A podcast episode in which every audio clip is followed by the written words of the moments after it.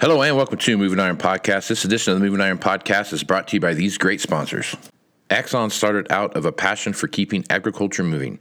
Imagine having 100 years of tire and wheel knowledge in your back pocket the next time you sell a piece of ag equipment. To find more or become an Axon dealer, please visit axontire.com. This podcast is also brought to you by Valley Transportation. Valley Transportation has been hauling ag and construction equipment across the country for the past 33 years. Call Parker at 800 657 4910 or go to valleytransinc.com for all your trucking needs. At Valley Transportation, our goal is to help you reach yours. This podcast is also brought to you by Ag Direct. No matter how you buy your ag equipment from a dealer, auction, or a private party, Ag Direct can help you finance it. You can even apply online at agdirect.com. Learn more about your financing options at agdirect.com. Moving higher in the 21st century. Hardworking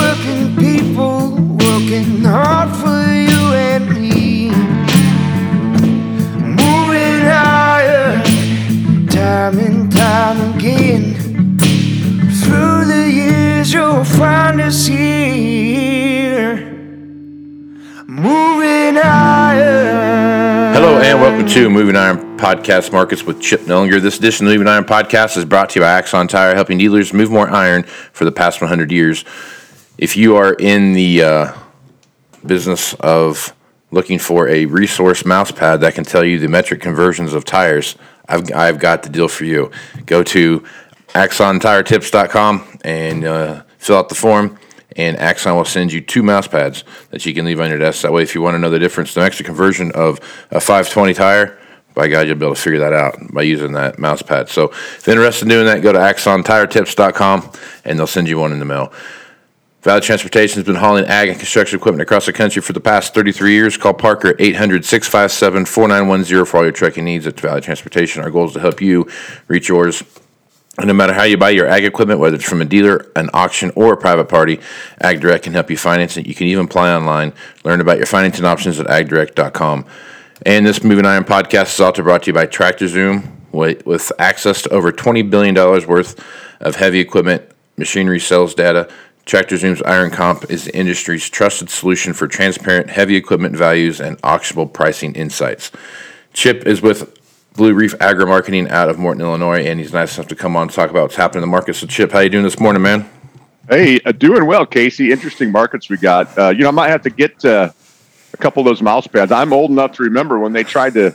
Uh, I think I was about uh, fifth grade, maybe, and Yeah. uh, they came up with this great plan. We're gonna go to the metric system. Forget this uh, miles and and uh, Yep. yards and all this stuff. We're gonna teach everybody the metric system. Uh, didn't go so well. Lasted like maybe uh, maybe one school year, and then they decided, yeah, nobody nobody knows this. You know, we're too entrenched in in, in feet and inches in Yep. in uh, in miles. So it didn't go very well. But I'm old enough. I remember that, and I'm doing all the conversions, and Yep. uh, so I, I need one of those mouse pads. I still get it get it mixed up. Yes, uh, I'm sure several people got several speeding tickets for going 120 miles an hour, not Yeah, that's 120 right. kilometers miles per hour, right? Exactly. So, a couple things. One, we've got a ton of stuff going on. There's plenty of information out there about all this recession talk and this, that, and the other thing. And well, there's there's starting to get a uh, a, a hard line in the sand between camps. We have a camp that says, "Yep, absolutely going to happen, no doubt about it. Recession's coming this fall." And then there's another camp that says, uh, "Yeah, this fall we're going to have something, but it's not going to be a recession. We're going to start turning that corner." So all kinds of push and pull here, but right now, you know, I, I read this Valley Transportation um, reader every morning when I do this, and I, I think about the five and six and seven dollar diesel prices that we're seeing out there in the marketplace right now, and even though you know a good point was made the other day with Rich Possum was on the podcast was that fuel costs are at all times highs, but the uh, the price of oil is nowhere near an all time high. And I, I guess as you take a look at that and what you see going on right now, you know, oil's getting banged up right now in the marketplace in on the market. I guess what are your thoughts about energy right now? Yeah, you know, I think that uh, that's going to be the battle. I mean, I, I'm not an economist. I, I have an econ major, just a bachelor's, but I pride myself in not being an economist. I know supply, demand, um, you know, price. Uh, price is the ultimate, uh, you know, uh, bullwhip. It'll it'll crack you right in the face. Right. And uh, I would say any way you cut it, whether it's a slowdown in economy because of high prices, particularly energy, or whether it's interest rates rising, uh, something's going to slow us down. And I, I would argue that you're already into a recession. We already have one quarter of negative growth. All Yeah. you need is two officially for a recession. Uh, this energy thing, you know, it's just um, borderlines comical. Um, you know, it's like the Keystone Cops. It's like, well, you, you hit the nail on the head, right? I'll, I'll just right now, as we're speaking, it's seven twenty-five Central.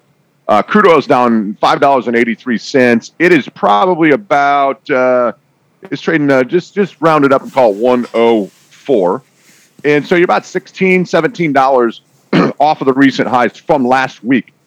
However, the the products, heating oil and uh, gasoline futures, are nowhere near that far uh, off the highs. The problem is the refining problem. I'm not even in the energy sector, but yet we're doing all these things uh, to, to try to fix Putin's inflation. Going to uh, release some more barrels uh, off out of strategic uh, petroleum reserve, right? Right. It's it's a refining issue. We need to build more refineries. We need to get the oil where it needs to be at the refining uh, uh, plants to fix this thing. And you know, now we're going to do away, try to do away with the federal uh, gas tax for 90 days. Well, What good's that? That's that's a joke. What's that do? none of that Yeah. stuff decreases demand. No. It increases demand. It's gas. We don't need Yeah. to increase demand. We Yeah. need to slow demand down.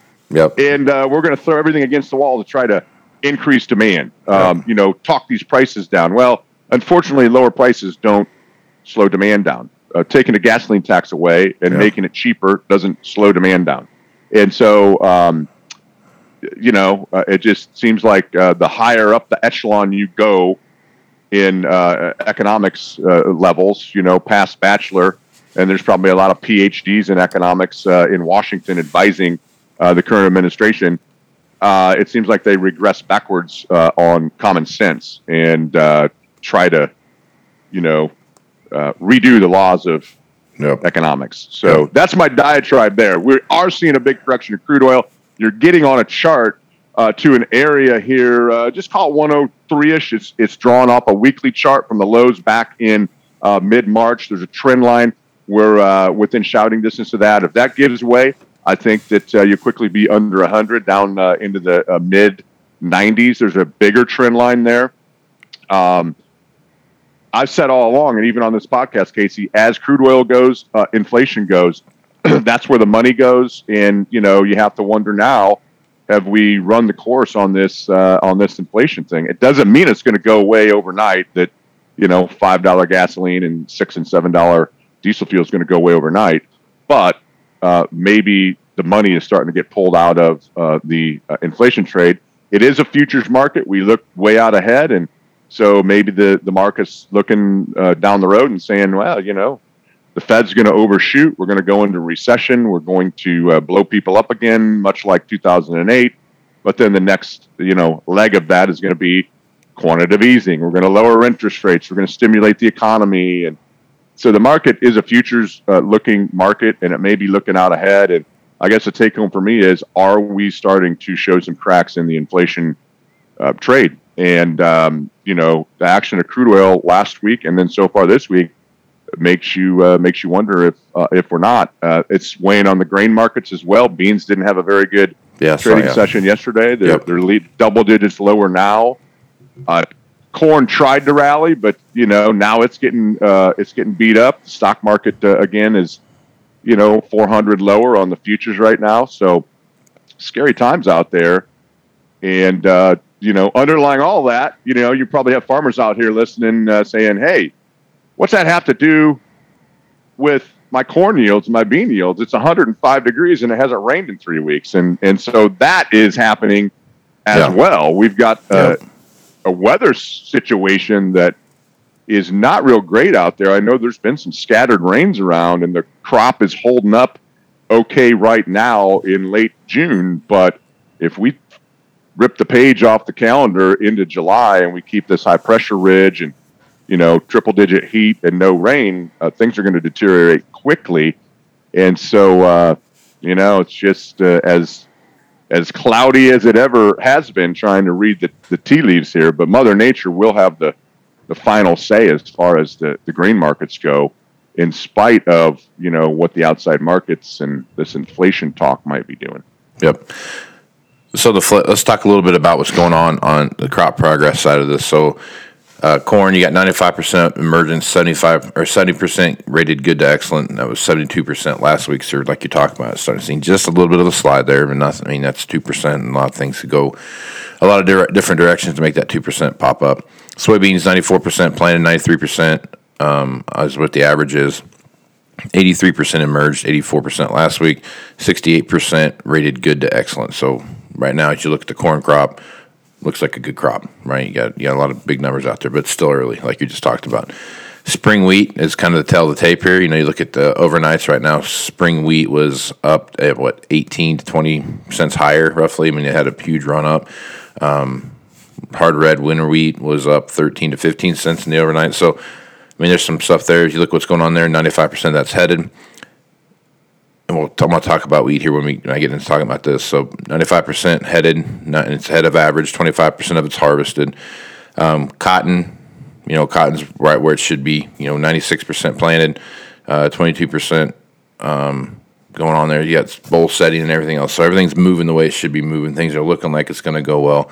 Um, the folks you've been talking to out on the wheat run right now, have you have you got a good feel for the for the uh, yields that you're seeing um, so far this in this first half of wheat harvest? Yeah, about as expected, which means not very good in the plains. Um, I, I, saw in that harvest progress, we're getting, uh, you know, on the downside of harvest in Texas and Oklahoma. We're rapidly moving uh, and advancing uh, into Kansas. Not very good out there. Um, you know, a lot of single digit to 20 bushel wheat. I, I think that was about as expected. Um, you know, the wheat tour uh, a month and a half ago. I think pegged it pretty well. Mm-hmm. Over in this part of the world, there's not a lot of wheat. Um, you know, that's that's soft red, uh, and it's pretty decent crop. Uh, you know, we had the right the right winter, the right moisture this uh, uh, you know this spring, and you know um, we we finished that crop well. So all, all told, I don't think it's any um, anything outside of the realm of what the market had been been thinking. We're getting deep enough into it that we should be kind of quickly getting past this harvest uh, pressure type situation. Um, that was the excuse. I'm not so certain that that had uh, you know a, a, massive influence on this latest break, but it probably didn't didn't help us. Uh, the wheat market tried to stabilize overnight. We had some more weakness. Uh, got down to 960 on the front month in July. That's a pretty critical support area. We bounced pretty sharply off of that. A 47 cent rally very quickly off of that, and now we're back about uh, 20 off of those overnight highs. So, uh, very uh, very volatile situation. The wheat market is is probably getting close to support, but we're gonna you know take a cue from the outside markets. And right now, crude oil just continues to to weaken up here. It's down six plus dollars, and that's kind of the the weight on everything because there's a lot of money that's been poured into not just the grain markets, but kind of a entire basket of commodities. And and now, you know, I think everyone like myself is sitting there saying, "Hey, is uh, this inflation thing, uh, you know, going to get readjusted, and we're going to, you know, going to pull a bunch of money out of the inflation trade across a lot of different sectors, and and uh, and that can happen uh, fast. Maybe that's already started, arguably, with the action uh, of yesterday. It was kind of a strange strange day yesterday because the, the weather forecast it did get slightly cooler and just a touch more rain. Uh, but it wasn't uh, the dramatic shift that you would have expected for them beating the, the markets up like they did and following through today. It's still relatively dry forecast and and relatively uh, warm, uh, although backing off on the heat maybe a few days and pushing that ridge to the west. But there's a lot of hints that it comes back into July. So right. I mean, it, it's it's not like totally uh, uh a great forecast and everything's fixed. We're going to get rain and save this crop. It has been holding on. You mentioned some of those uh, some of those numbers as far as the um, you know uh, crop conditions go.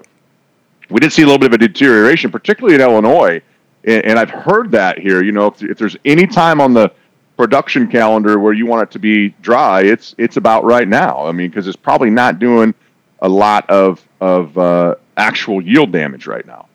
Um, but I did yesterday start to hear producers saying, you know, my crop looked great until Monday, and then it started going backwards, and it looks uglier. And again, I'm not saying we're doing yield damage to it, but we're going to need some rain quickly. We got like a 30% chance um, tonight, and, and then it's cooler. You know, it's not 100, it's it's 85 to 90, but still not a lot of rain in the forecast. So my point with this is this crop is going to, without moisture, quickly, uh, this crop is going to go backwards fast. And I think that uh, although the crop conditions on corn only went down uh, what two percent, Illinois had a big big drop. I, I think that uh, the, the biggest drop out there was Illinois, and if you look at the you know past 14 days precipitation, Illinois um, you know kind of missed out for the most part, other than a couple isolated you know pop up showers that uh, we saw because of the heat. Yep. Okay. All right. Let's talk a little bit about you know talking about heat. You know, we've had had some uh, unfortunate cattle things happen in Kansas. You know, had a bunch of cows uh, just go you know die. But I, I kind of understand. You know, if you read the reports and kind of see what happens. I mean, talking with my my family back in, in Kansas. I mean, it went from being 80 degrees to 105 degrees and the one thing people don't really understand about the state of Kansas is that it's it's a very humid state. There's a lot of humidity in Kansas. You know, growing up there, you don't realize how much humidity is there till you go live in the desert for a while. Then you come back and it's it's bad. So so you hit those high dew points and those kind of things, and you start seeing these these things happen when you have these flash, you know, pop ups and heat. We go from 80 degrees to 105 for 10 days straight, and and high hum- high dew points and high humidity it plays an effect on on livestock. So I guess looking at the cattle market right now with what we've seen happen right there and already having a fairly tight supply, but you know to kind of go back into this this inflation recession talk thing with the cattle herd the way it is, and you start looking at you know the available um, you know demand signals that you're seeing out there. Could could the herd thing be as bad of a situation that we think just because of there may not be as many people out there buying, you know, seventeen dollar T bones and those kind of things. Yeah, that's. I think that's something that's that's held us back, quite honestly. To, to- You know, I, I don't think that the cattle market's immune from that. Uh, they take a lot of their uh, at least short-term trading cues from the the equity markets, and there's certainly been a lot of pressure there. Um, although that's a horrible situation, um, you know, we didn't. The market's holding together. I mean, I, I guess I would say we're in kind of a volatile uh, value area here. Uh, the market tried to rally, couldn't couldn't hold that together. Um, you know, we got a cattle on feed report coming out Friday after the close, and it's still expected to show um, very close to record numbers on feed. So we still have a lot uh, of of animals uh, on feed out there, and and that's something that's hung over us for quite a while. I think we'll slowly turn that corner, but you know, to your point, the big question here is, can consumer demand hold together through this inflation? Right? Uh, you know, five plus dollar uh, gasoline and you know, just across the board. You know, gasoline and and food have been the two biggest um, you know pushes on inflation. So that's going to be the question. Also, our exports have been really strong um, uh, to to record uh, amounts, and um, you know, through all this, the dollar's been pretty strong. Is that going to be something that slows, uh, you know, our, our export situation down? Japan's one of our biggest buyers. They've got some, you know, fairly uh, critical financial Yeah, uh, instability going on there. yeah, And so that's the question on, on on this deal. I you know I think longer term I, I've been very bullish the cattle market uh, just based on shrinking numbers and the amount of cows and breeding stock that well, we had to liquidate over the past 18 months. But you know that can definitely be balanced by demand shrinking as well. It's Right. it's two sides of it, right? It's supply and demand. The supply eventually is going to shrink. I mean, I think that's pretty clear. The question is, can the demand hold together?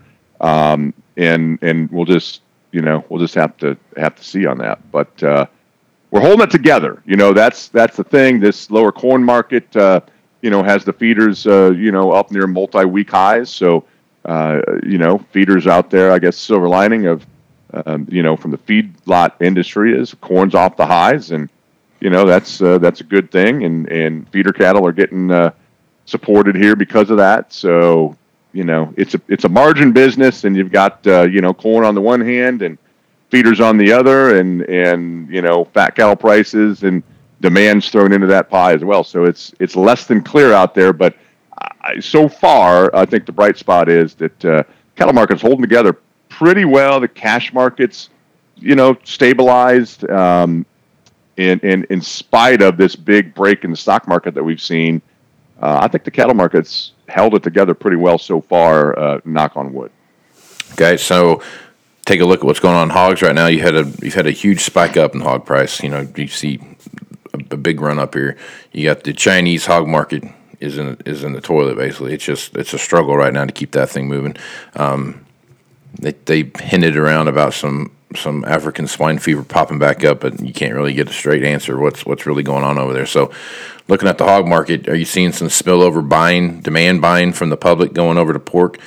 With, with the price of beef the way it is right now, is that kind of what you think maybe be happen, or do you think there's what else is driving that that move? Yeah, no, I think I think that's a big part of it. I, I think we're seasonally in a time frame where you see um, uh, you know, the, the lowest kills on the hog side and the highest demand. And, you know, I, I don't think that high uh, beef prices are, uh, uh, are, are hurting the, the hog market and, and pork demand. Let's put it that way. So my, my fear with this is, though, that, you know, things were kind of out of uh, the normal seasonal cycle. We had those, those you know, near record highs uh, several months back. It was kind of at the wrong time seasonally. Mm-hmm. Um, the market's trying to rally back now off of recent lows, and we're several dollars off those lows. But the clock every day that goes off the calendar, you know, is that much closer to um, you know where the numbers start uh, getting bigger and you know demand tails off a little bit, and and so we're kind of coming into the latter part of the seasonal price peak window